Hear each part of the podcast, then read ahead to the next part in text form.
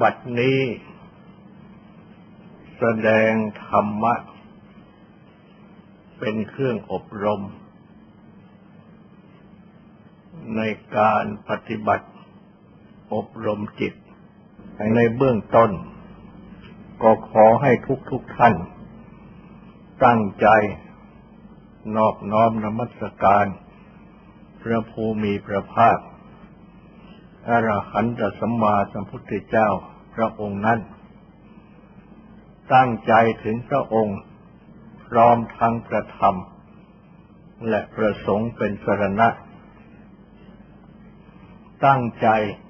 สำรวมกายวาจาใจให้เป็นศีลทำสมาธิในการฟัง เพื่อให้ได้ปัญญาในธรรม ได้แสดงโพชฌงค์หรือสัมโพชฌงค์องค์แห่งความรู้ หรือองค์แห่งความรู้พร้อม อันเป็นหลักปฏิบัติสำคัญ หลักหนึ่ง ในพุทธศาสนา เชื่อมโยงกันอยู่กับสติปัฏฐานทั้งสี่ ดังที่ได้กล่าวมาแล้ว และเมื่อพิจารณาดู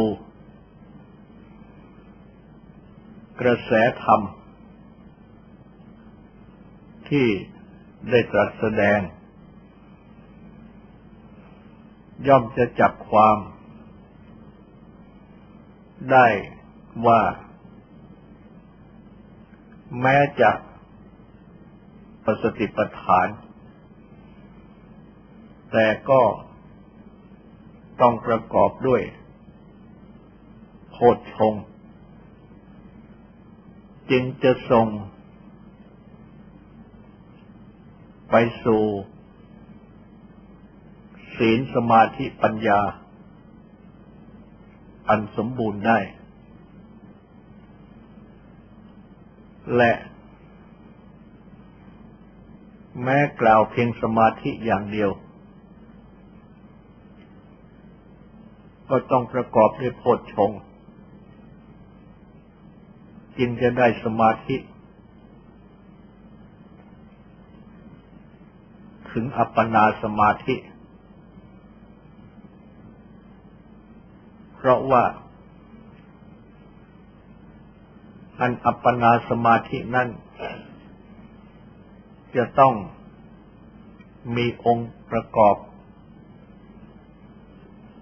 คืออุเบกขาอยู่ด้วย และอุเบกขาที่ประกอบนั้น จะพึงได้ ก็ต้องอาศัยโพชฌงส่งขึ้นมา จนถึง อุเบกขาสัมโพชฌงและหลักสำคัญอีกประการหนึ่ง ก็คือ เมื่อได้มีโพชฌงประกอบอยู่ด้วย ดังนี้ ย่อมจะทำให้ สมาธิที่ได้ เป็นสัมมาสมาธิ สมาธิอันถูกต้อง อันเป็นบาทของปัญญา คือความ รู้ในอริยสัจทั้งสี่ ที่ได้ตรัสแสดงไว้สืบต่อจากโพชฌงในธรรมานุปัสสนาสติปัฏฐาน ดังจะพึงเห็นได้ว่า การปฏิบัติทางสมาธินั้น จนถึงอัปปนาสมาธิ จนถึงฌาน รูปฌานอรูปฌาน ได้มีมาเก่าก่อนพุทธกาลมีท่านผู้ที่ได้ออกปฏิบัติทำสมาธิ จนบรรลุถึงฌาน ที่ท่านแสดงว่า เป็นเหตุไปให้ไปบังเกิดในพรหมโลก ก็ได้มีอยู่แล้ว เมื่อพระพุทธเจ้า ยังไม่ได้ตรัสรู้นั้น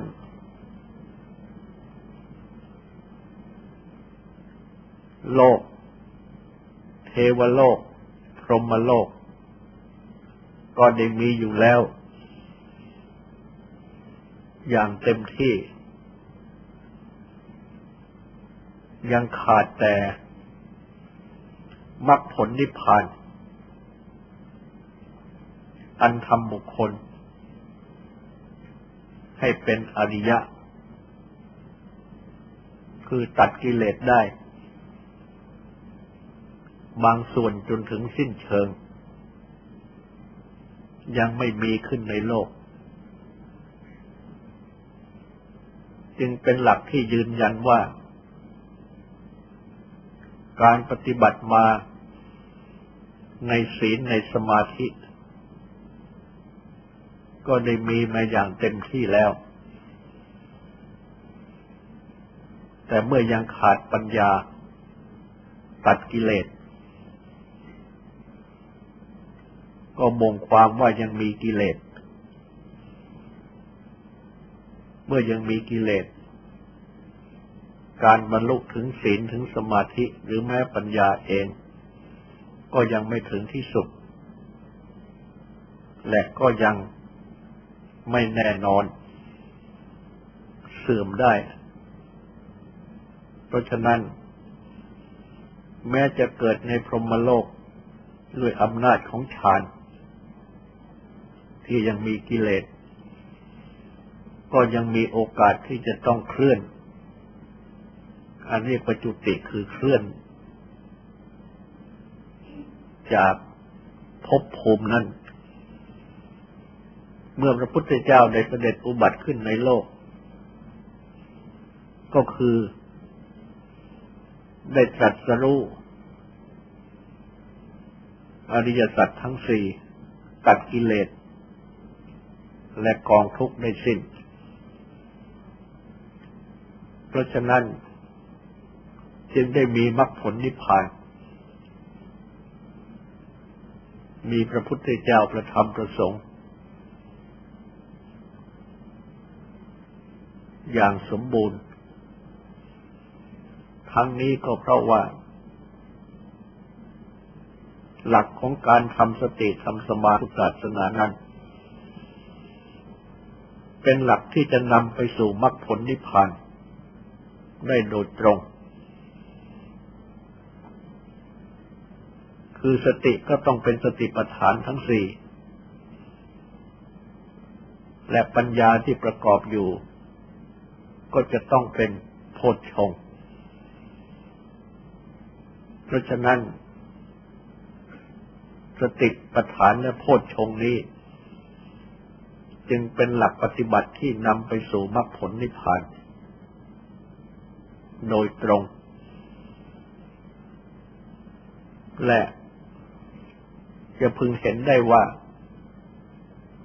หลักของสติปัฏฐาน ย่อมเป็นข้อปฏิบัติ ที่มีสตินำให้ได้สมาธิ ได้ปัญญา หรือได้สมถะได้วิปัสสนา โดยตรง และหลักของปัญญานั้นก็ต้องเป็นโพชง อันมีสตินำ ดังจะพึงเห็นได้ว่า ในโพชฌงข้อที่สองธรรมวิจยะ สัมโพชฌงสัมโพชฌงคือการเลือกเว้นธรรม ซึ่งเป็นตัวปัญญา และเป็นตัวปัญญาในปฏิบัติธรรมนั่นเอง คือ รู้ว่าการปฏิบัตินั้นของตนเป็นอย่างไร เป็นอกุศล มีโทษ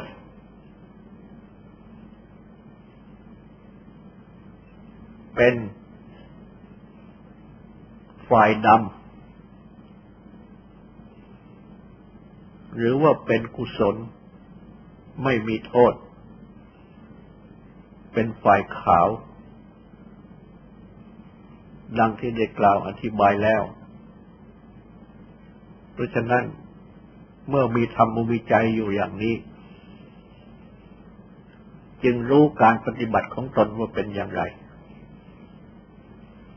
จึงกล่าวได้ว่า ธรรมวิจยะสัมโพธชงนั้นเป็นปัญญาในการปฏิบัติ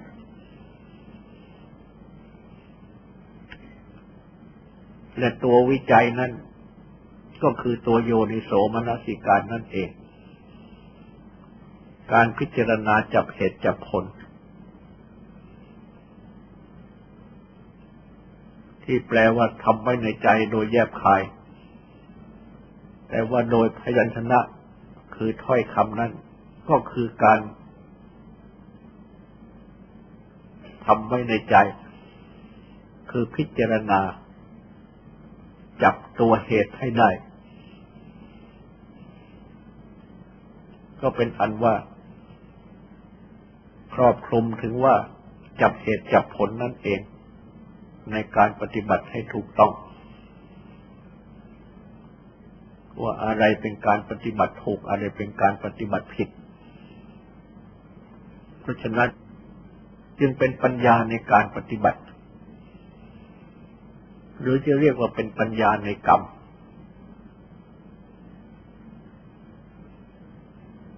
การงานที่กระทำทางกายทางวาจาทางใจก็ได้ ปัญญาในกรรม หรือปัญญาในการปฏิบัตินี้เป็นสิ่งสำคัญ ถ้าหากว่า มีอยู่ก็จะทำให้ปฏิบัติศีลเป็นศีล ปฏิบัติสมาธิเป็นสมาธิ คือว่าเป็นสัมมาสมาธิ แม้ในข้ออื่นก็เช่นเดียวกัน ปฏิบัติสติเป็นสัมมาสติสติชอบ ดังนี้เป็นต้น เมื่อเป็นดังนี้แล้ว จึงทำให้วิริยะคือความเพียรปฏิบัตินั้นถูกต้อง คือวันละอกุศล ที่มีโทษที่เป็นฝ่ายดำแต่ปฏิบัติทำให้มีให้เป็นขึ้น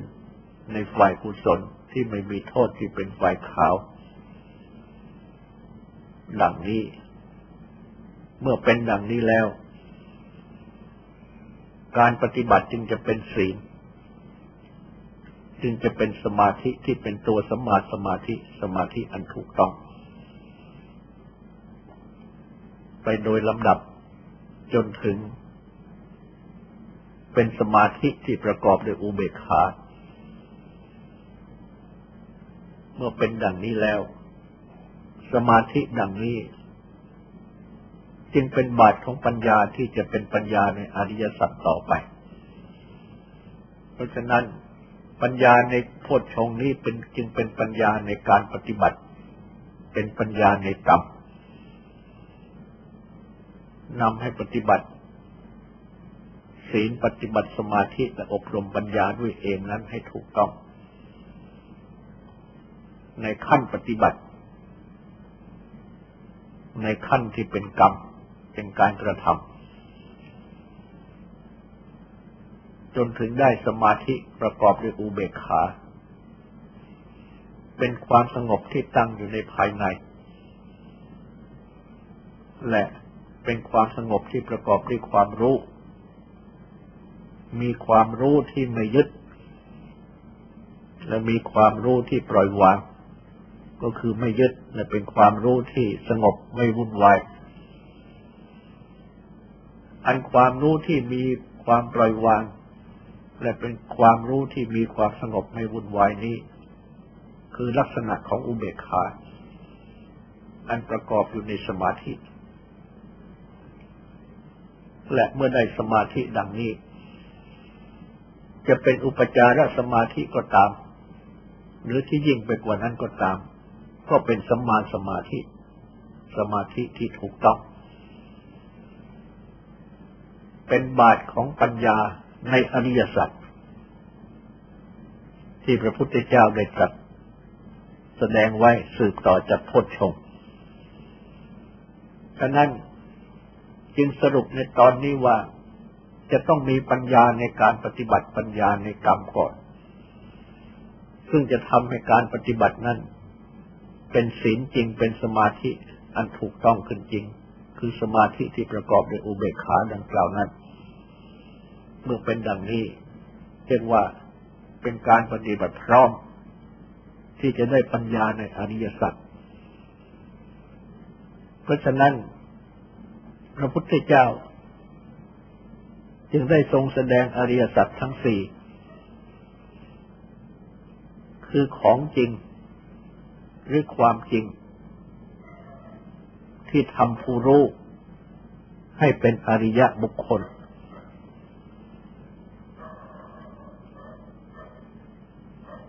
และความจริงหรือของจริงอันทำผู้รู้ ให้เป็นอริยบุคคลนี้ ได้ตรัสแสดงไว้ ก็ได้แก่ ความรู้ในทุกความรู้ในสมุทัยเหตุให้เกิดทุกข์ ความรู้ในนิโรธความดับทุกข์ ความรู้ในมรรคทางปฏิบัติให้ถึงความดับทุกข์ และก็จะจัดแสดง อธิบาย ไปทุกข้อ ตั้งต้นแต่ข้อทุกข์ได้แก่ ทุกข์คือความเกิด ทุกข์คือความแก่ ทุกข์คือความตาย อันเรียกว่าเป็นสภาวะทุกทุกตามสภาพ คือเป็นความทุกข์ที่ มีขึ้นเป็นขึ้น ตามเหตุปัจจัยของตนเอง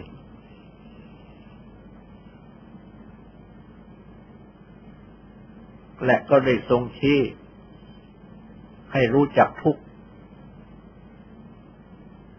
ทางใจ และทางกายอย่างอื่นต่อไป ก็คือความโศก แห่งใจเป็นทุกข์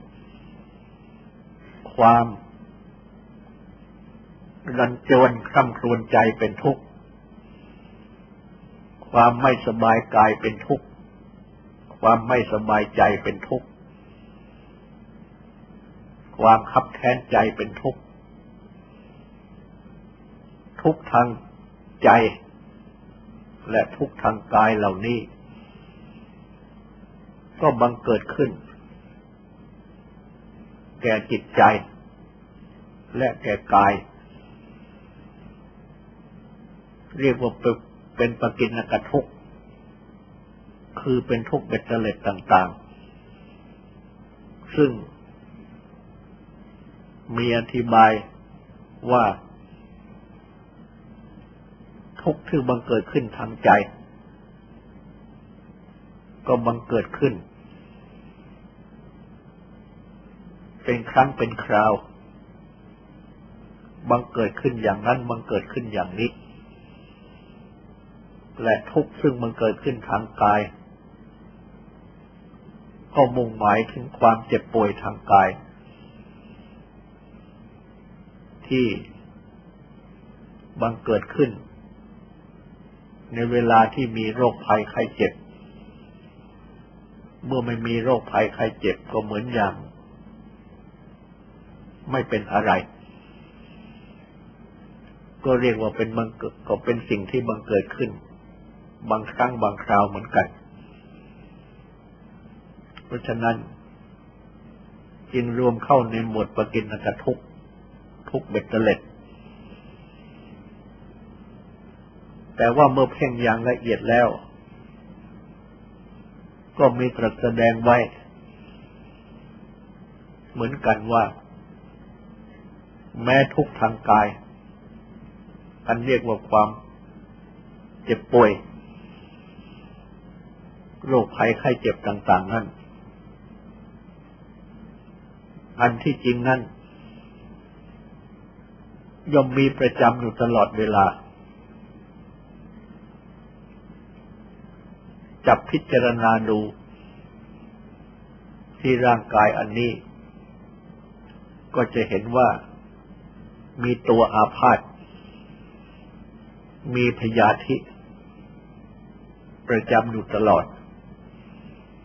แต่โดยปกตินั้น ก็มีการบำบัดแก้ไขกันไปได้ อาการของพยาธิ หรือของโรค ของอาพาธจึงไม่ปรากฏ เหมือนอย่างเมื่อนั่งนานๆเมื่อย ก็เป็นความอาพาธทางกายอย่างหนึ่งเหมือนกัน ก็เปลี่ยนอิริยาบถเสีย เมื่อยก็หาย เป็นรู้สึกสบาย ซึ่งอันที่จริงความสบายนั่นปรากฏขึ้นก็เพราะมีการแก้ไข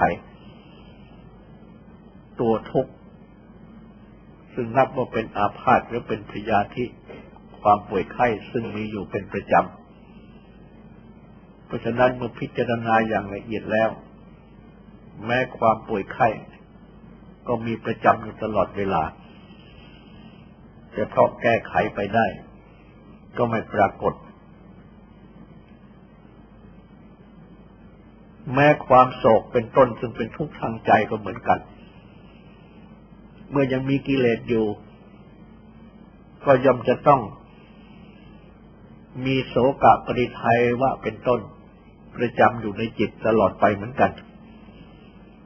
คืออาการของจิตที่ยังมีกิเลสนั้น จะต้องมีความแห้งผากมีความนันจวน มีความไม่สบายใจ มีความขับแค้นใจ แต่ว่า ก็เหตุว่าแก้ไขไปได้ ก็รู้สึกว่ามีความสุขใจ มีความสบายเพราะแก้ไขได้เป็นครั้งเป็นคราวไป แต่ว่าอย่างละเอียดนั้น ก็ยังมีอยู่นั่นเอง ก็ยังมีกิเลสอยู่ เพราะฉะนั้นเมื่อพิจารณาอย่างละเอียดแล้ว ก็เป็นทุกข์ที่มีอยู่ประจำเหมือนกัน แต่ว่าเป็นทุกข์ที่แก้ไขไปได้เป็นครั้งเป็นคราว จึงปรากฏเป็นความสุขขึ้นมา จึงทำให้รู้สึกว่า เกิดขึ้นเป็นบางครั้งบางคราว ไม่เสมอไป จึงได้จัดเข้าเป็นอีกหมวดหนึ่ง เป็นหมวดปกินกระทุกและต่อจากนั้น ก็ได้จัดสรุปเข้ามาเป็นสองหมวด คือ ความประจวบกับสิ่งที่ไม่เป็นที่รัก กับความพลัดพราก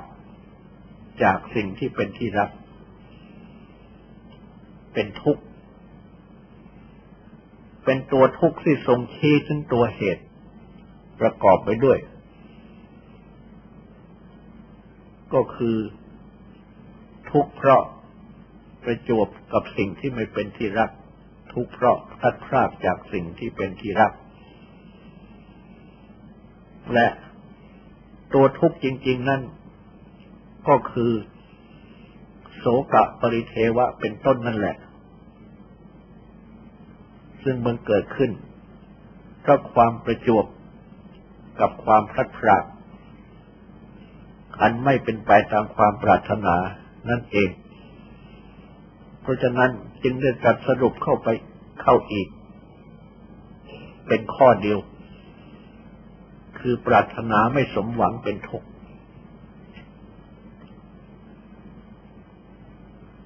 และเมื่อตรัสสรุปเข้าดังนี้แล้ว ก็จะเป็นอันว่าได้ทรงชี้ให้เชื่อมโยงไปถึงตัวสมุทัย คือตัวความปรารถนา ซึ่งตรัสเข้าในข้อซึ่งได้ตรัสไว้ในข้อสมุทัยอันเป็นอริยสัจข้อที่สองและก็ได้ตรัสสรุปเข้า ในขันเป็นที่ยึดถือทั้งห้าประการว่าเป็นทุกข์ ก็คือ รูป อันเป็นที่ยึดถือ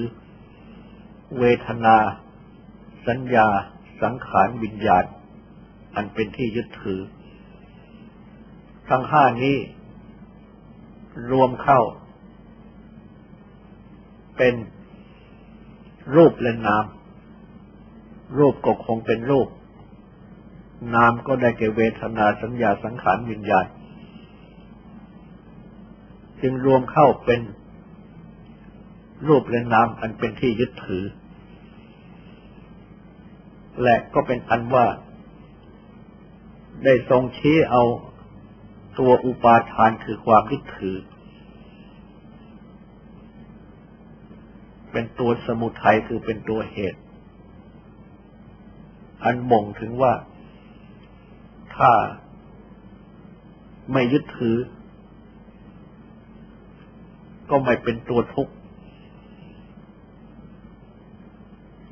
ซึ่งเกิดเพราะกิเลส เพราะฉะนั้น เมื่อไม่มีความยึดถือ ก็ไม่ต้องมีโสกะมีปริเทวะเป็นต้นและ ตัวขันห้าหรือนามรูปนั่นเอง ก็ยังต้องมีสภาวะทุกข์ คือเมื่อต้องมีแก่ต้องมีตาย และก็ต้องมีป่วยเจ็บ อันเป็นตัวพยาธิ แต่ก็ไม่ยึดถืออีกเหมือนกัน เพราะฉะนั้น แม้จะมีสภาวะทุกข์อยู่ ก็ไม่ยึดถือในสภาวะทุกข์นั้น เพราะฉะนั้น จึงเป็นทุกข์แก่นามรูป หรือแก่ขันธ์ห้าเอง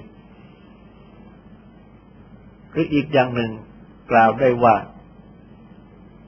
เป็นคติธรรมดา ของขันธ์ห้าหรือนามรูปเอง ซึ่งต้องแก่ ต้องเจ็บต้องตาย เป็นกติธรรมดา หรือเป็นตัวธรรมดา ไม่เป็นทุกข์ในอริยสัจอันเกิดจากสมุทัยคือตัณหา อุปาทาน ดังที่กล่าวมานั้น เพราะฉะนั้น จึงได้ตรัสแสดง ทุกขอริยสัจนี้เป็นอริยสัจข้อแรก แต่ว่าจะมีความรู้เข้าถึงสัจจะข้อนี้ได้ ก็จะต้องได้ปัญญา ในการปฏิบัติ ในกรรม อันเป็นข้อธรรมวิจยะสัมโพธชงมาก่อน